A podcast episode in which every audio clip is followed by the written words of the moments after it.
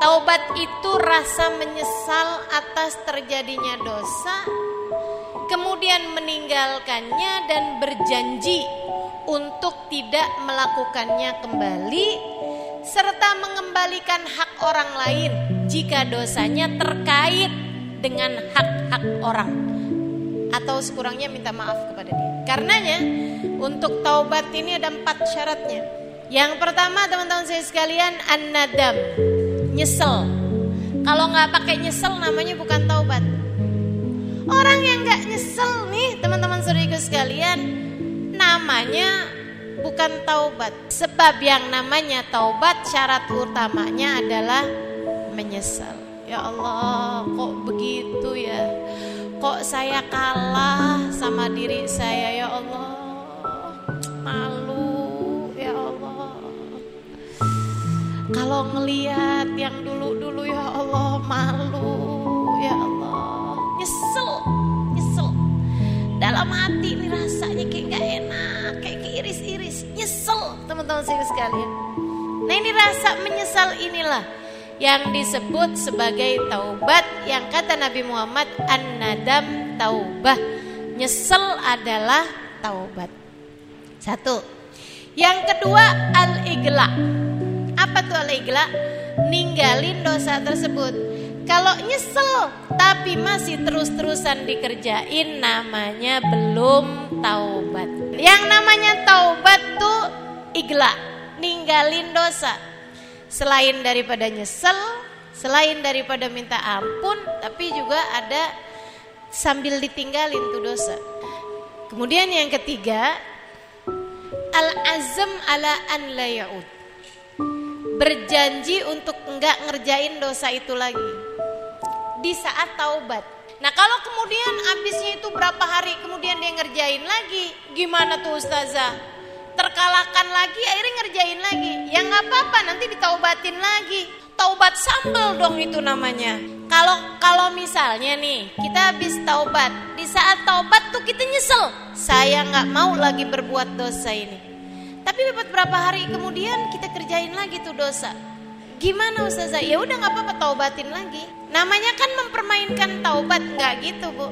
Pokoknya di saat taubat kita emang bener-bener nyesel dan nggak kepengen balik lagi. Kalau kemudian setan gangguin kita lagi, kita terkalahkan oleh hawa nafsu lagi, kebawa sama bisikan-bisikan buruk dalam diri kita lagi, ngerjain dosa itu lagi, ya ditaubatin lagi. Itu tuh sama kayak sampah dalam rumah kita. Ibu, ada sampah dalam rumahmu, diapain? Buang, sapu. Gak ada yang mikir, ngapain saya sapu, ntar juga ada sampah lagi. Ya gak apa-apa, kalau ada sampah lagi, sapu lagi. Kamu berbuat dosa, kamu bertaubat. Saat kamu bertaubat, berjanjilah untuk tidak akan kembali berbuat dosa. Yang itu, kan gitu ya? Ya Allah nggak akan lagi. Saya nggak akan lagi nih ngomongin orang nih. Saya nggak akan lagi fitnah orang nih. Saya nggak akan lagi bohong nih. Saya nggak akan lagi sampai saya ketinggalan sholat kayak begini. Saya nggak akan lagi buka-buka aurat kayak begini. Saya nggak akan lagi nih sama yang bukan mahram saya. Saya nggak akan taubatin teman-teman saya sekalian, ditaubatin dan berjanji untuk nggak akan ngerjain lagi. Kalau kemudian berapa hari sesudahnya kamu kembali mengerjakan itu lagi, ya balik disapu lagi tuh. Tenang aja, ketika kamu berbuat dosa sesudah yang pertama kamu taubatin, kamu bikin dosa lagi, dosa yang lama nggak akan balik lagi. Karena yang udah ditaubatin udah kelar. Sama kayak sampah di rumahmu udah kamu bersihin. Gitu ya ada sampah lagi, apakah dengan ada sampah lagi ya sampah-sampah yang kemarin balik lagi? Kan enggak? Tentu jauh lebih mudah mentaubatin dosa yang sedikit dibandingkan dengan dosa yang banyak. Ini harus disampaikan, harus saya sampaikan agar jangan sampai setan mengelabuhimu dengan berkata percuma kamu tobat, ntar kamu kerjain lagi. Setan soalnya suka gitu. Allah sok-sokan lo kayak soleha main taubatin dosa besok-besok juga kamu kerjain lagi katanya siapa katanya setan bilang sama setan ku taubatin dosa yang sekarang kalau kemudian saya besok-besok kerjain dosa lagi terkalahkan oleh hawa nafsu saya akan kembali mentaubatinya lagi lagi pula siapa yang pasti bahwa besok atau lusa kita akan ngerjain dosa lagi siapa tahu habis itu kita meninggal kita nggak pernah tahu teman-teman saya sekalian. Eh habisnya itu kita mati. Alhamdulillah dosanya udah kita taubati. Dosanya udah Allah bersihkan. Alhamdulillah. Jadi ada empat persyaratannya. Itu yang nomor tiga. Yang nomor terakhir persyaratan taubat. Yang keempat nih bu, kalau terkait sama urusan orang, kita mesti balikin hak orang tersebut atau kita minta maaf sama dia kita fitnah dia, kita bohongin dia, minta maaf. Jadi kalau terkaitnya sama hak orang, misalnya pernah ngambil barangnya orang, pernah menguasai harta warisan orang, ah balikin. Itu syarat taubat. Jangan kemudian taubat sih nyesel, tapi barang-barang orang tetepnya nggak mau dibalikin sama dia. Hak-hak orang nggak mau dibalikin sama dia. Itu nggak memenuhi persyaratan persyaratan taubat. Maka insya Allah mudah-mudahan bisa kita penuhin syaratnya taubat. Maka emang paling repot tuh dosa sama orang. Karena kan jadi panjang gitu. Syarat taubatnya tuh jadi lama, jadi jauh. Mesti minta maaf dulu sama orangnya. Iya kalau orangnya ngasih maaf. Kalau orang yang ngasih maaf, nah tuh masih bergantung tuh. Gimana Ustazah kalau kayak begitu? Ya udah minta maaf terus-terusan. Tapi jangan terus-terusan banget yang bikin orangnya akhirnya jadi sebel. Kasih waktu, kasih jeda. Udah nggak apa-apa teman-teman saya sekalian. Malu di dunia mendingan daripada malu di akhirat. Repot loh itu. Kalau urusannya sama materi, kata Nabi Muhammad nih, danik min haram. Sedanik dari haram. Berapa tuh sedanik? Lima ribu kali? Sepuluh ribu kali bu? Itu ibu-ibu sih sekalian. Dari yang haram. Jadi ada uang sepuluh ribu Bukan punya kamu Kamu ambil. Tuang Gitu ya. Lima ribu sepuluh ribu Bukan hak kamu. Atau kue misalnya Yang senilai segitu. Atau bolpen orang misalnya. Atau lipstick orang misalnya. Atau apa aja Yang nilainya segitu bu dari yang haram kamu dapat itu bukan punya kamu tapi kamu kuasai. Nabi Muhammad bilang harus kamu bayar di akhirat dengan 70 sholat fardu yang diterima di sisi Allah. Yang diterima di sisi Allah. Kita punya 70 sholat fardu yang diterima di sisi Allah. Apa enggak aja kita nggak tahu? Harus kamu bayarkan buat bayarin hak orang. Cuman satu danik cuman senilai 10 ribu atau 5 ribu itu teman-teman saya sekalian. Makanya udah ada urusan sama orang susah. Makanya ibu-ibu saya sekalian, dah jauhin dosa terutama kalau menyangkut hak orang lain. Selebihnya dosa antara kita sama Allah Subhanahu wa taala, nah kita mintain maaf dari berbuat dosa, menempuh jalan taubat. Sekarang pembahasan terakhir, saya mau ngasih tahu sama ibu-ibu tips meninggalkan dosa. Kalau suka ada nih di antara kita nih ya, ya Allah gimana caranya ninggalin dosa? Buat adik-adik misalnya gini, pacaran nih Ustazah dosa saya. Saya tuh udah suka taubat loh Ustazah, kalau lagi jauh. Tapi begitu ketemu, ya aduh,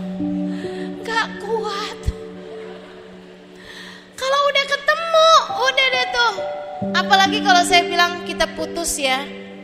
Eh dia bilang, jadi kita putus nih. Kamu gak nyesel? Oh, jangan. Ada tuh yang suka gitu. Ya Allah, ya Allah. Sekalian saya muliakan.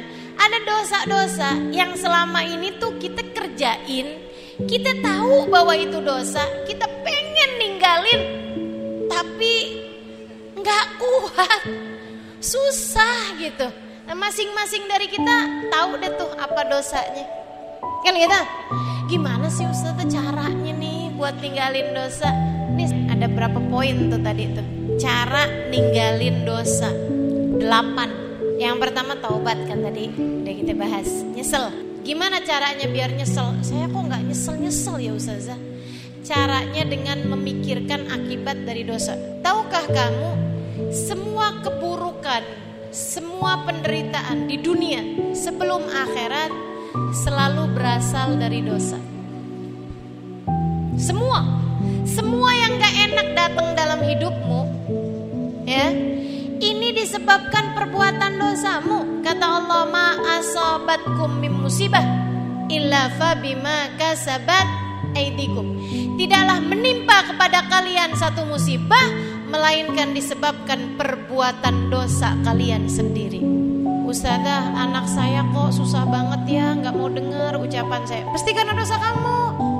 Ustazah, kok ini rezeki seret banget ya. Ah, taubatin, ada dosa kamu tuh. Saya kok suami nggak sayang ya sama saya hatinya tuh kayak bercabang ke mana-mana nggak bisa sayang gitu sama saya pasti karena dosa kamu atau bahkan saya kenapa nggak bisa cinta sama suami saya pasti karena dosa kamu. Beneran Ustazah. Beneran. Teman-teman saya sekalian ada seorang laki-laki ngadu sama gurunya. Syekh kenapa saya tidak bisa mencintai istri saya seperti dulu lagi? Saya punya istri, saya udah kawin sekarang 10 tahun. Tapi saya ngeliatin dia tuh saya nggak kayak yang dulu gitu. Ustadz, kenapa saya ngeliat suami saya, istri saya sekarang nggak seperti saya melihatnya yang dulu. Yang dulu ya ampun, dah kayaknya nggak ketemu sama dia sehari, rasanya kayak setahun. Sekarang-sekarang waktu pengantin baru tuh, ya Allah rasanya tuh kayak saya nggak sanggup hidup tanpa dia gitu. Sekarang kayaknya kenapa mesti ada dia sih dalam hidup saya? Dulu saya lihat nggak ada perempuan lebih menarik daripada dia. Sekarang saya lihat semua perempuan menarik kecuali dia. Kesian nih kan? Kesian nih.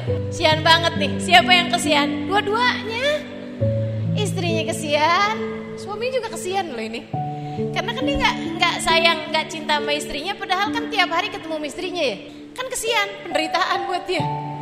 Ketemu sama orang yang dia nggak cinta gitu, tiap hari pula. Jadi gurunya kemudian nanya, oh, emang istri kamu sekarang kayak gimana? Ya kayak dia.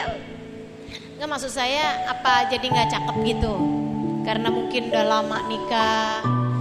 Enggak sih, istri saya cantik kok, tetep aja kayak dulu Mungkin sekarang ukuran badannya berubah. Dulunya M, sekarang XX, XL. Dulunya kayak gitar Spanyol, sekarang kayak kulkas dua pintu. Katanya dia enggak Ustadz, sama tetap. Istri saya orangnya memang jaga penampilan juga gitu. Jadi sama aja kayak dulu orangnya. Mungkin istri kamu sekarang nggak dandan, dandan kok, tetap aja kayak dulu.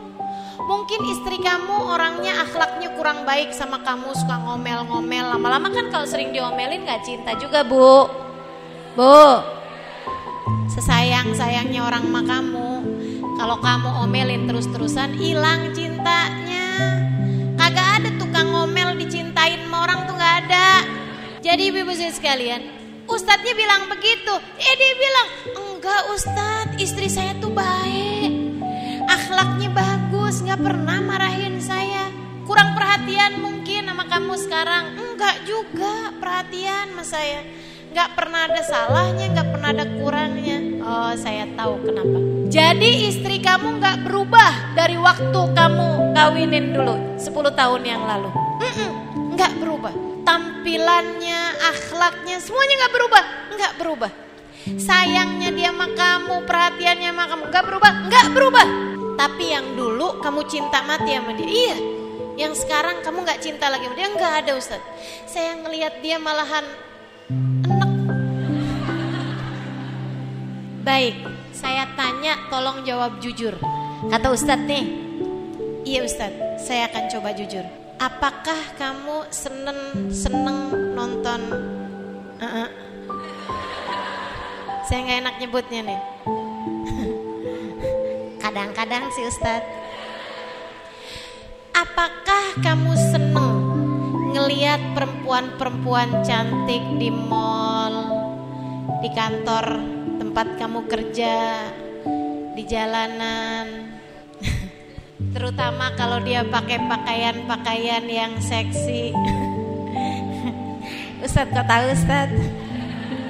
Dia bilang, Pak saya kasih tahu sama Bapak. Ketika Allah lihat kamu tertarik sama yang haram, ketika Allah lihat kamu tertarik sama yang dosa, Allah hilangkan ketertarikanmu terhadap yang berpahala. Ketika Allah lihat hatimu tertarik kepada dosa, Allah akan menghilangkan kenikmatan dari yang halal. Demikian juga denganmu bu Maka kalau kamu merasa Kok saya nggak bisa cinta sama suami saya Ibu-ibu maaf harus saya tanyakan padamu Apakah hatimu tertarik kepada suami orang? Sebab ketertarikanmu kepada yang haram Membuatmu kehilangan rasa dari yang halal Ketertarikanmu terhadap dosa Membuatmu kehilangan rasa kepada yang seharusnya dicinta Jelas? Jadi ibu ibu sekalian, semua petaka di atas muka bumi ini berasal dari dosa. Semua, semua tanpa terkecuali. Apa pun yang bikin hidupmu susah, itu sumbernya dosa, Bu, nggak ada yang lain. Nggak ada yang lain. Sebagaimana apa pun yang bikin kita senang di kehidupan dunia ini, sumbernya adalah pahala dan kebaikan yang kita lakukan baik kepada Allah ataupun kepada sesama umat manusia. Ini baru di dunia, Bu. Belum lagi saat kamu mati. Kematianmu nanti husnul khotimah atau sul khotimah semuanya bergantung dari pahala atau dosakah yang banyak kamu kerjakan di atas muka bumi ini. Ada berapa banyak dosa membuat lisanmu terhalang dari berucap kalimat syahadat di saat akhir kehidupan. Berhati-hatilah. Ada orang kerjanya ibu-ibu sekalian jualan di pasar. Waktu dia mati sakaratul maut tiap kali ditalkin la ilaha illallah dia bilang timbangan. Mulutnya keluh untuk berucap kalimat la ilaha illallah. Setiap kali dia mengucap kalimat la ilaha illallah dia bilang timbangan. Timbangan. Ibu-ibu sekalian bandulnya timbangan tuh memberatkan lisan dia. Imam Malik ketika ditanya perkara ini kata Imam Malik dia adalah orang yang suka memainkan timbangan waktu hidupnya di dunia dosa mencegahmu dari kematian membawa iman. Hati-hati, saya sekalian. Hati-hati. Makanya mesti kita taubatin tuh dosa. Kalau udah mati nggak bawa iman, apalagi yang bisa kita harap? Dosa bikin kamu dihisap di dalam kubur. Dosa bikin kamu mendapatkan azab kubur. Dosa bikin kamu nggak selamat di padang mahsyar. Dosa bisa bikin kamu tenggelam dengan lautan keringatmu sendiri di saat manusia berada di dalam padang mahsyar. Dosa bikin kamu panik di saat amalmu ditimbang. Dosa bikin kamu panik di saat dibuka layarnya di hadapan keseluruhan manusia. Pada hari di mana di saat ditampilkan dosa-dosa di hadapan keseluruhan manusia dari malunya sampai terkadang daging mukamu berguguran hari itu meleleh dari malunya dosa membuatmu tidak selamat di saat melewati jembatan sirat dosa jika tidak diampuni Allah satu saja dapat menjadikan kakimu tergelincir saat melewati jembatan hingga kamu harus masuk ke dalam api neraka. Dosa membawa petaka dari dunia sampai nanti di akhirat teman-teman. Karenanya perlu kita taubati dosa-dosa kita. Berjanjilah untuk tidak kembali melakukan dosa tersebut. Berjanjilah, tidak ada yang membuat hina hidup kita. kecuali dosa yang sudah kita perbuat. Itu satu. Tips meninggalkan dosa. Satu, taubatlah. Nyesel atas dosa karena jika kamu tidak taubat, dosa akan membawa petaka demi petaka dunia sebelum kelak di akhirat. Yang kedua, kamu mesti percaya bahwa kamu bisa ninggalin dosa. Jangan kemudian ah percuma, percuma, saya tobat juga percuma, ntar saya balik lagi tuh ngerjain dosa tuh. Jangan teman-teman saya sekalian, percayalah. Jangan percaya sama diri kamu, tapi percaya bahwa Allah akan menjagamu. Jangan percayanya sama diri, percayanya sama Allah. Kalau sama diri kita, emang bu, nih bandel diri ini, bandel nih diri ini, jangan percaya. Saya taubat, dirinya bilang, Allah lo juga palingan ngerjain lagi. Enggak, saya akan kuat hati. Ya liatin aja, besok-besok kamu ngerjain lagi. Karena kamu percayanya sama diri. Tapi kalau kamu percayanya sama Allah, kamu bilang ya Allah, saya gak percaya sama diri saya. Ini saya taubat nih dari dosa ini nih ya Allah. Saya gak mau lagi ketemu sama dia. Nanti saya pacaran lagi nih ya Allah. Saya gak mau lagi ya Allah. Saya gak mau. Tolongin saya ya Allah. Berikan kekuatan hati saya untuk bisa menghindari dosa ini ya Allah. Tolong saya ya Allah. Nangis kamu minta kepada Allah Subhanahu wa taala. Allah ijabah, teman-teman saya sekalian. Allah ijabah. Tahu-tahu semua Allah dihindarin. Tuh orangnya tahu-tahu pindah ke mana. Tuh cowoknya tiba-tiba dia aja sendiri yang mutusin kamu. Nah kalau dia yang mutusin nih hati kadang suka nggak terima juga sembarangan. Dia yang mutusin ya? Padahal emang kamu juga emang mau putus gitu kan? Takut mendosa. Ya tapi dengan dia yang mutusin, padahal itu kan pertolongan dari Allah. Ya kamu malah mau bilang, liatin ya, gue cari yang lebih cakep daripada dia. Lah, dari dosa pindah ke dosa. Nah tuh, tonton saya sekalian, dibantu sama Allah Taala, minta sama Allah, minta sama Allah, minta sama. Percayalah bahwa Allah bisa menghindarkanmu dari dosa, teman-teman saya sekalian. Kemudian yang ketiga, hindari kesempatannya, hindari kesempatannya. Dia ngajakin ketemuan, jangan. Kamu tahu, nih saya kalau ketemu sama dia nih, saya bakalan nih fitnah orang, ngomongin orang nih, pasti nih, pasti, pasti. Ya udah kalau dia lagi ngajak ketemuan, kamu jangan mau. Kepada perbuatan dosa, hindarin, sorry sekalian, hindari. Ustazah, yang bikin saya bikin dosa nih suami, kan kita nggak bisa hindarin dia hindari pemicunya. Saya Ustazah tiap ketemu suami saya saya marah sama dia. Saya marah pokoknya. Pasti kita uh, berantem nih Ustazah tiap ketemu. Ya udah kalau gitu hindari. Bukan hindari ketemunya, hindari pemicunya. Tiap kali kamu ngomongin masalah apa, ini nih yang bisa bikin marah, nah hindarin. Hindari percakapan-percakapan dengan suamimu yang membuat kamu marah, bertengkar sama dia gitu. Hindari pemicunya, hindari kesempatannya. Tapi udah datang sendiri tuh Ustazah. Gimana tuh? Misalnya ya kalau urusannya memarah teman-teman saya sekalian. Begitu kamu marah, pamitan ke kamar mandi. Kenapa gitu? Karena kata Nabi Muhammad marah tuh dari setan. Setan tuh dibuat dari api. Api padamnya dari air. Maka apabila kamu marah, pergilah wudhu. Jadi kalau pas kamu ketemu lagi sama suami kamu dan kamu datang marahnya, habis dari mana loh? Ketemu sama cewek itu lagi ya? Wah tuh, kalau udah kayak begitu, suami kamu juga kamu tuh ya bawaannya dapat curiga aja, misalnya begitu kan? Ah, ini udah ada pemantik-pemantiknya nih.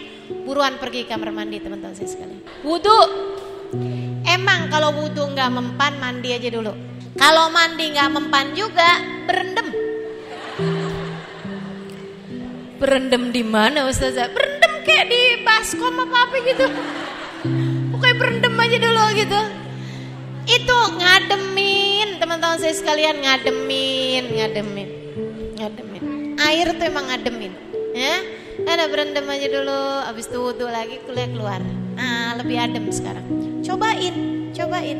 Ini ilmu nih, nggak jadi apa-apa kalau kamu nggak amalin. Maka belajar buat diamalin. Insya. Termasuk marah mana. Begitu mau marah. Bentar ya nak ya, mama kamar mandi dulu ya. Cobain, cobain. Ustazah kok yakin banget? Saya udah nyoba. Dan gak ada yang lebih saya percaya daripada ucapan baginda Nabi Muhammad SAW. Nabi udah bilang kayak begitu, jadi saya coba. Dan ternyata eh bener ya Allah. Emang gak ada yang lebih sayang sama kita daripada Nabi Muhammad. Makanya udah ngajarin tuh yang paling tepat. Jadi yang nomor tiga, hindari kesempatannya. Yang nomor empat teman-teman saya sekalian, Jauhi pergaulan dan lingkungannya. Apa pun itu. Saya kalau kumpulnya sama dia nih, nah udah nih balik lagi nih saya nih. Dugem ngerokok sampai ke alkohol misalnya, misalnya. Kalau kalau ketemu sama dia dia, ya udah kalau gitu jangan ketemu sama dia dia. Apaan aja bentuk dosamu teman-teman sekalian. Hindari teman-teman teman yang membuat kamu terjerumus pada dosa itu, hindari lingkungan yang membuat kamu berada dalam dosa tersebut. Ini juga termasuk untuk anak-anak kamu. Misalnya gitu ya. Oh, lingkungannya nih semuanya nih bangsa yang gak beres nih. Jauhin anak kamu dari lingkungan tersebut. Hindari pergaulannya, hindari lingkungannya. Sebab nular. Nular, teman-teman saya sekalian. Coba perhatiin ya saya pernah tahu ini sekedar pengalaman ya saya pernah tahu ada pertemanan sedikit sekalian perempuan perempuan perempuan perempuan. Ada sekitar ini ini hasil ngeliatin aja ya. Bukan kemudian jadi jadi suudon gitu bukan. Tapi saya cuma lagi mau ngasih tahu nih. Ada sebuah pertemanan sedikit sekalian. Orangnya di pertemanan tersebut tuh ada sekitar tujuh orang. Satu dua di antara mereka bercerai sama suaminya. Yang nomor tiga cerai juga, yang nomor empat cerai juga, yang nomor lima cerai juga. Sampai sampai ini ada orang gitu yang merhatiin gitu kan, perhatiin nggak gitu? Oh iya ya, ya Allah saya mau belajar aja nih ya Allah. Tinggal satu waktu itu yang nggak bercerai dari suami dan bertahan cukup lama, tapi bercerai juga kemudiannya. ternyata memang saudaraku sekalian itu yang namanya itu subhanallah. Ngaruhnya tuh luar biasa. Ya ibu-ibu coba bayangin aja deh bayangin aja deh. Kamu punya suami temenannya sama orang-orang yang udah bercerai-cerai gitu sama suaminya. Misalnya gitu ya. Kemudian kamu bukan artinya kalau gitu Ustazah kita jangan temenan sama janda. Bukan bukan bukan. Saya nggak lagi ngomong gitu. Ini jangan salah paham sama saya ya. Saya juga banyak kok punya temen janda, tenang. Tenang, tenang, saya, Ini gini nih, kamu bayangin aja gitu. Misalnya nih, ada pertemanan yang sangat erat gitu ya. Di saat kamu mengadukan tentang suami kamu, misalnya kayak gini. Gue pegel nih sama laki gue, kenapa emang? Iya ternyata dia ada main sama cewek gitu misalnya gitu ya. Terus nih dia nih yang udah bercerai nih. Ya lo tahu sendiri kan dulu kenapa gue cerai sama laki gue. Terus sekarang habis lu cerai sama laki gue kayak gimana? Wah, hidup gue damai. Tenang banget, gak dipusingin sama urusan laki. Dia nih bilang nih, di saat kemudian kita pulang ke rumah, kemudian pusing ngadepin dia, tuh pikiran tuh, hidup gue damai. Gue sekarang gak dipusingin melaki. Kayaknya yang hidup gue pengen damai hidup gue pengen gak dipusingin sama urusan laki gitu deh tuh balik nih pikiran nih tuh kayak gitu tapi kalau kamu di saat kamu punya temen-temen yang di saat kamu lagi ngadu sama dia nih saya pusing dah urusan sama suami saya kenapa emang suami saya nih ada urusan sama cewek semua rumah tangga kayak begitu Pasti ada aja nih orang ketiga, keempat mang suka dateng nih. Penyakit nih dia nih. Emang pasti semua rumah tangga mah kayak gitu. Bertahan, bertahan. Jangan mau kamu serahkan suami kamu yang sebenarnya orang baik itu kamu kemudian bersaing, kamu kemudian kasihin sama saingan kamu itu. Jangan. Ayo, kamu kuat. Kamu kuat. Kamu adalah seorang perempuan hebat. Suamimu adalah surga, jalan surga bagimu. Ingat itu, kata Nabi begitu. Yang kita dengar dari kajian ustazah waktu itu. Suamimu jalan surga bagimu Kata ustazah kayak gitu. Udah surga emang berat Kata ustazah kan gitu. Hadiahnya surga nih surga berat. Jadi kerjaannya juga berat. Kalau kalau ringan kerjaannya hadiahnya kipas angin. Ayo sekarang. Kamu harus bertahan teman. Tahan Saya bantuin doa. Karena kita enak Begitu kita pulang-pulang ngadepin suami kita suamimu jalan surga bagimu. Terngiang-ngiang nih ucapan teman. Makanya teman-teman saya sekalian, jangan biarkan setan masuk lewat diri orang-orang di sekitarmu. Milikilah pergaulan yang baik, milikilah lingkungan yang sehat. Insya Yang berikutnya, nomor berapa? Lima. Milikilah kontrol diri. Milikilah riyadhatun nafas kalau dalam bahasa Arab. Ya, kontrol diri. Dirimu ini remotnya jangan kasih pegang orang. Peganglah sama dirimu sendiri dan berlatihlah untuk punya kontrol diri. Jangan segala-gala yang dipengenin sama hawa nafsumu kamu kasih. Ini lagi hadir ngaji kayak begini, dirinya ngajakin. Udah deh, berat. Mendingan tidur aja yuk. Jangan diikutin. Ya udah berat-berat didengerin. Kan gitu tuh. Ringan kok, apanya yang berat? Sudah lima kan bahasanya ringan. Dengerin, pujukin hawa nafsu untuk ngerjain apa yang dia beratin. Kalau kamu terbiasa melakukan itu, misalnya gitu ya, ini enak nih kayaknya makan bakso, jangan. Sekarang waktunya makan siang, mendingan makan siang yang sehat. Kan gitu? Miliki kontrol, teman-teman saya sekalian, miliki kontrol. Ini siang-siang kayak begini nih, cendol enak nih, gitu ya. Misalnya gitu, atau yang agak-agak berbahaya, soda nih enak nih. Yang itu dah banyakin es. Yang nggak haram tapi kan kurang sehat. Ya kan ya gitu ya? Nah, miliki kontrol teman-teman saya sekalian. Miliki kontrol. Waktunya buka puasa. Ini kalau kamu nggak milikin kontrolnya ayo tuh pedes-pedes kamu makan panas-panas kamu makan es-es kamu makan waduh waduh akhirnya yang terjadi apa sakit badan kamu teman-teman saya sekalian miliki kontrol.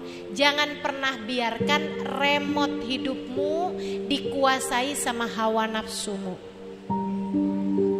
Milikilah kontrol. Pagi hari ini mau pengajian atau arisan ya? Mau pengajian atau shopping di mall ya? Pengajian. Kan begitu? Miliki kontrol terhadap diri sendiri. Apa yang apa yang kamu inginkan nggak selalu kamu beri Jangan kasih semua yang dipengenin sama hawa nafsumu dan hindari apa yang sebaiknya tidak kamu lakukan. Jangan biarkan kontrol dirimu dipegang sama hawa nafsu. Latih dari yang kecil-kecil, teman-teman saya sekalian. Latih dengan puasa makan, puasa kurangi tidur, puasa ngomong, gitu ya. Semakin banyak kamu latihan, ini saya kalau ngebiarin mulut saya nih ngomong nih macem-macem yang diomongin jadi kontrol kontrol kontrol kontrol gitu. Nah itu ya. Itu yang nomor 5 yang nomor 6 bangun kebiasaan baik. Bangunlah kebiasaan yang baik. Misalnya dulu-dulu belum kebiasaan bangun sebelum subuh nah sekarang cobain bangun kebiasaan bangun sebelum subuh Biasa-biasa habis selesai sholat langsung berdiri aja, nggak pakai dikir-dikirannya. Sekarang mulai bangun kebiasaan dikir sesudah sholat. Misalnya gitu ya. Dulu-dulu nggak punya kebiasaan sholat duha di pagi hari. Ayo bangun, bangun kebiasaan sholat duha di pagi hari. Jadi milikilah eh, kebiasaan-kebiasaan yang baik. Nanti itu teman-teman sekalian, kalau kamu terbiasa membangun kebiasaan yang baik, kebiasaan yang buruk dengan sendirinya akan hilang. Gitu. Jadi kalau kamu punya kebiasaan-kebiasaan yang baik, lama-lama akan terhindar dari perbuatan-perbuatan dosa yang menjadi cara kita tadi nih ya tips meninggalkan perbuatan dosa. Yang ketujuh, saudara sekalian, ini juga ampuh banget Tiap kali bikin dosa istighfarin. Jangan satu kali, jangan dua kali, tapi di bilangan atau di waktu yang bikin kamu jadi terhindar dari berbuat dosa. Misalnya, mastiin diri, tiap kali saya berbuat dosa, ya, tiap kali saya berbuat dosa, saya akan istighfar 100 kali. Misal, misal kayak begitu. Jadi habis Ya ampun bikin dosa lagi nih. Ya Allah kok nonton yang gak bener ya? Misal duduk. Astagfirullah, astagfirullah, astagfirullah, astagfirullah, astagfirullah, astagfirullah, astagfirullah. Seratus kali. Misal gitu. Saya nyebut seratus kali itu gak harus ya. Terserah kamu mau berapa gitu Tapi maksud saya jangan dibilangan yang sedikit Karena tetap aja tuh nanti kebiasaannya ringan Kebiasaan buruk kamu ngerjain dosa tuh tetap ringan tapi dengan kamu kasih bilangannya 100 kali, itu kan akan jadi bikin hawa nafsu kamu tuh nggak tuman gitu.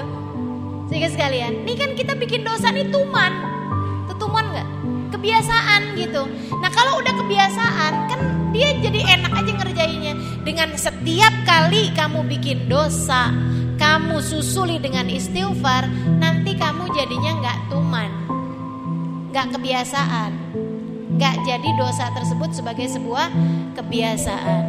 Misalnya nggak nggak sampai 100 sih, tapi misalnya 5 menit kamu istighfar baca Allahumma anta rabbi la ilaha illa anta khalaqtani wa ana abduka wa ana ala ahdika wa antika masata'tu abu laka bi ni'matika alayya wa abu bidambi faghfirli fa innahu la yaghfiru dzunuba illa anta. Atau la ilaha illa anta subhanaka inni kuntu minadh dhalimin. Atau Rabbana Zalamna anfusana wa ilam taghfir lana wa tarhamna lanakunanna minal khasirin. Tiap kali kamu habis bikin dosa, nggak usah ditunda-tunda, langsung istighfar. Segitu banyaknya. Tiap kali kamu habis marahin suami misalnya, habis berantem, habis bertengkar sama suami, duduk istighfar. Nanti lama-lama berkurang, berkurang, berkurang sampai jadi habis. Cobain deh teman-teman. Tiap kali kamu habis jewer anak, pukul anak. Ya Allah Ustazah asli saya nyesel Ustazah. Ada ada. Bukan hanya nyesel doang. Tiap kali kamu habis ngerjainnya, duduk. Allahumma anta rabbi la ilaha illa anta khalaqtani atau Rabbana zalamna anfusana wa ilam taghfir lana wa tarhamna lanakunanna minal khasirin. Rabbana zalamna anfusana. Saya udah bikin dosa nih Allah. Ilam taghfir lana wa tarhamna kalau kau enggak ampuni, kalau kau enggak sayangi saya, lanakunanna minal khasirin pasti rugi saya pasti hancur saya. Ya Allah kok saya jadi ibu kayak begini banget sama orang sama anak saya? Rabbana zalamna anfusana. Terus kayak begitu. Tiap habis ngerjain 5 menit kamu duduk istighfar nanti lama-lama akan berkurang berkurang sampai jadi habis. Insya dan yang terakhir saudara sekalian saya muliakan berdoalah dan beristighfarlah tiap pagi minta agar dijagain sepanjang hari sampai malam dari berbuat dosa. Saya ajarin sebagai bagian terakhir dari kajian ini yang diajarin sama Nabi Muhammad kepada Sayyidah Fatimah Zahra putrinya. Bacain ini kalau dibaca tiap pagi 19 kali. Jangan tanya kenapa 19 kali sih Ustazah. Nah, ada diajarinnya segitu. Diajarinnya segitu. Siapa yang ngajarin? Nabi Muhammad. Kepada siapa? Putrinya Fatimah. Dan beliau Sayyidah Fatimah mengajarkannya kepada segenap umat. Siapa yang melakukan ini, bacaan ini tiap pagi 19 kali dihindarkan sepanjang hari tersebut dari perbuatan dosa yang ingin dia hindari selama ini. Dikasih kekuatan kamu untuk menghindarinya. Apa bacaannya? Ya Hayyu Ya Qayyum birahmatika astaghith wa min adzabika astajir aslih li sya'ni kullah wa la takilni ila nafsi wa la ila ahadin min khalqika tarfata ain ya hayyu ya